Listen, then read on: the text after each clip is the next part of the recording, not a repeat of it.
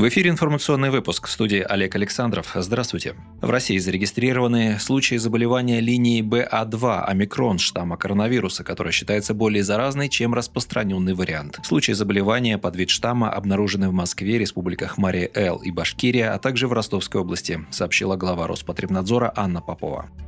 Прокуратура проверит стоимость тестов на COVID-19. Согласно поручению генерального прокурора России Игоря Краснова, ведомство проверит, обоснованы ли цены на подобные услуги. Или же, пользуясь непростой эпидемиологической ситуацией, нечестные представители медицинских организаций накручивают стоимость. Проверки обоснованности стоимости ПЦР-тестов на COVID пройдут в лабораториях медицинских учреждений и центров, включая частные, а также прокуроры проверят цены на тест-системы в аптеках. Ранее в Госдуме первый заместитель фракции «Справедливой России» Олег Нилов обратил внимание на резко выросшую стоимость ПЦР-тестов на ковид. При закупочной цене 120-150 рублей частные медлаборатории предлагают их пациентам за 1500-2800 рублей.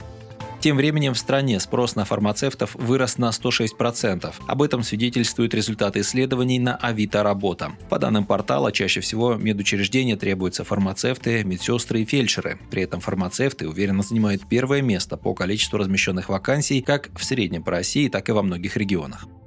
Почта России и Интеррау займется модернизацией государственной информационной системы жилищно-коммунального хозяйства ГИС ЖКХ. Для этой цели компаниями создано совместное предприятие «Оператор ГИС ЖКХ», оно так и называется – АО «Оператор информационной системы». Займется новый оператор созданием аналитических инструментов, с помощью которых пользователи смогут проверять корректность начислений за жилищно-коммунальные услуги, а также другие сервисы. Почте России подчеркнули, что для развития системы необходимо внести ряд изменений в законодательство, в частности, предоставить предоставить органам государственного жилищного надзора право инициировать проведение проверок на основе содержащихся в ГИС ЖКХ данных.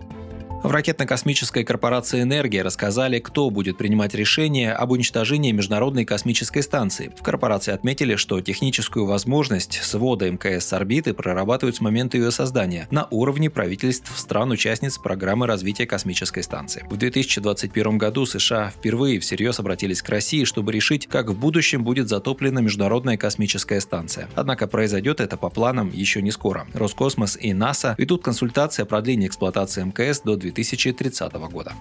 На этом у меня все. Вы слушали новости на Справедливом радио. Оставайтесь с нами, будьте в курсе событий.